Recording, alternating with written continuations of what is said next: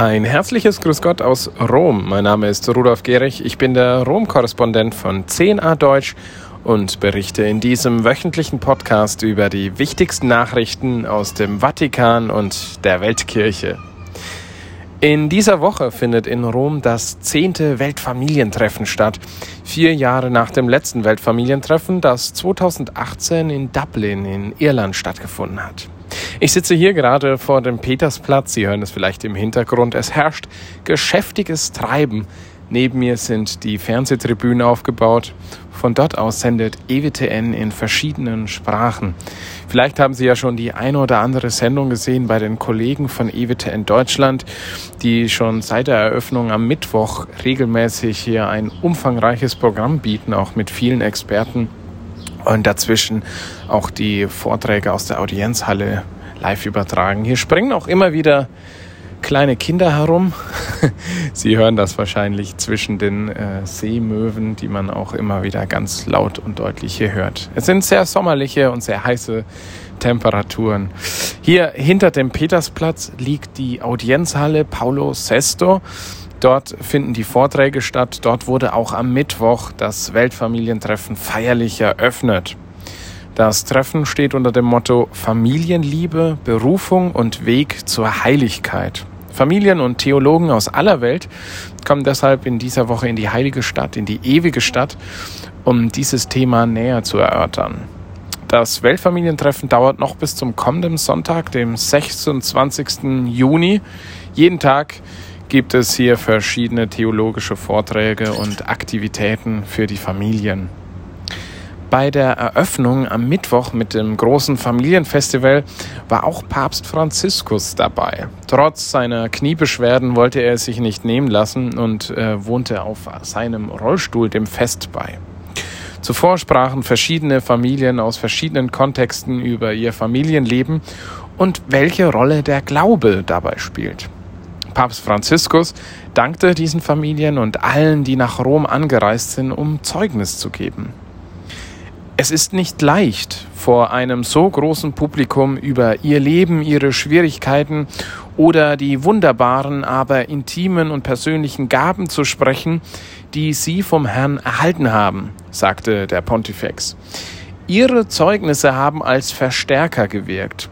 Sie haben den Erfahrungen so vieler anderer Familien in der Welt eine Stimme gegeben, die wie sie die gleichen Freuden, Ängste, Leiden und Hoffnungen erleben. Die Kirche, das hat der Papst auch gesagt, muss mehr wie der barmherzige Samariter sein, der Familien hilft, ihren Weg fortzusetzen. Die Sakramente der Kirche seien dabei eine große Hilfe, wie beispielsweise das Sakrament der Ehe. Es ist ein wunderbares Geschenk, das die Kraft der göttlichen Liebe in sich trägt, stark, dauerhaft, treu, fähig, sich nach jedem Scheitern oder jeder Schwäche zu erholen, so der Heilige Vater.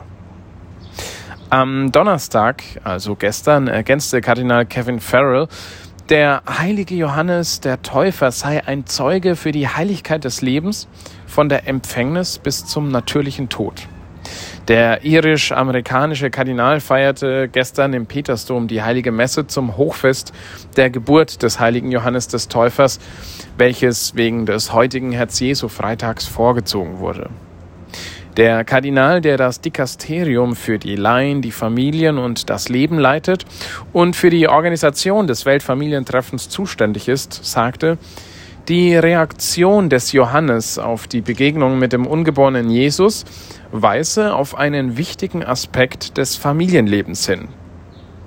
Eine weitere Schlüsseldimension der Berufung der Familie sei es, so wörtlich, Hüter der Heiligkeit des menschlichen Lebens vom ersten Augenblick der Empfängnis bis zum natürlichen Tod zu sein. Diese Worte treffen natürlich besonders hart, wenn Sie mir, liebe Zuhörer, diese persönliche Bemerkung erlauben, wenn man sie am heutigen Freitag hört, an dem in Deutschland der Weg dafür freigemacht wurde, künftig Werbung für Abtreibungen machen zu dürfen. Sie haben es vermutlich mitbekommen. Die Deutsche Bischofskonferenz hat dazu mittlerweile auch ein Statement verfasst. Sie können das nachlesen bei uns auf der Internetseite. Eine beeindruckende Begegnung hatte ich hier beim Weltfamilientreffen übrigens mit einer zehnköpfigen Familie, die aus der Ukraine hierher gekommen ist. Meine US-amerikanischen Kollegen hatten sich für die englischsprachige Ausgabe von äh, CNA, für die Catholic News Agency, haben sie die interviewt. Volodomir und Tatjana Koczynski, so heißen die Eltern der Großfamilie, kamen am 21. Juni hier in Rom an mit einer ukrainischen Flagge im Gepäck und dem Wunsch, am Grab des heiligen Johannes Paul II. für den Frieden in ihrem Heimatland zu beten. Ich sehe, dass die aktuelle Situation in der Ukraine den Kindern mehr Verantwortung abverlangt. Sie werden viel schneller erwachsen, sagte Tatjana.